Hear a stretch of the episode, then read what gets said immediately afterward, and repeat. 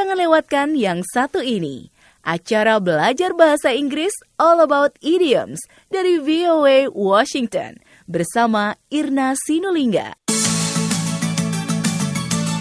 Halo dan apa kabar semua sobat VOA? Di sini saya bersama Jonathan Evans. Welcome, friends, to All About Idioms. Acara ini khusus membahas idiom bahasa Inggris yang umum dalam tulisan dan percakapan orang Amerika sehari-hari. Idiom adalah sekumpulan kata yang punya arti tersendiri, jadi tidak bisa diterjemahkan secara harfiah. Oleh karena itu, jika seseorang memahami idiom yang jumlahnya ribuan, sering dinilai bahasa Inggrisnya setara dengan seorang native speaker. Salah satu idiom yang sering kita dengar atau baca adalah Jonathan. Return to the fold, Irna. Sekali lagi. Return to the fold. Artinya, kembali menjadi anggota suatu partai atau organisasi setelah lama absen.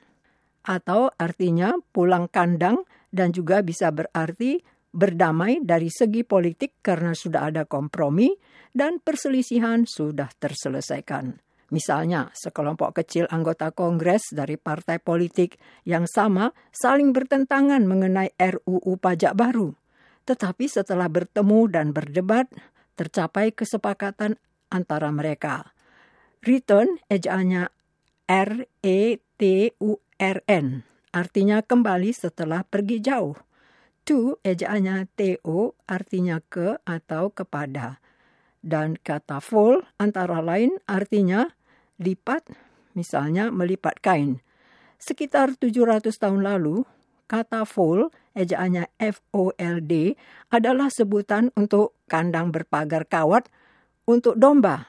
Kini kata itu bisa digunakan untuk kelompok apa saja termasuk manusia. Kita simak contoh idiom return to the fold. The minority group in the party against cutting taxes finally agreed to return to the fold when the majority agreed to make the cut smaller and to stretch it over several years. Artinya, kelompok minoritas dalam partai itu yang menentang pemotongan pajak akhirnya berdamai setelah kelompok mayoritas setuju memperkecil pemotongan tersebut dan bisa dilunasi dalam beberapa tahun.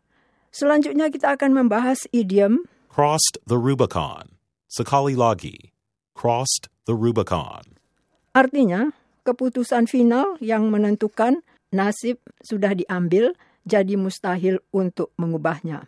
Cross, ejaannya C R O S S E D adalah pasten untuk kata cross. Ejaannya C R O S S antara lain artinya menyeberang. Rubicon, ejaannya R U B I C O N adalah nama salah satu sungai pendek tetapi bersejarah di Italia Utara.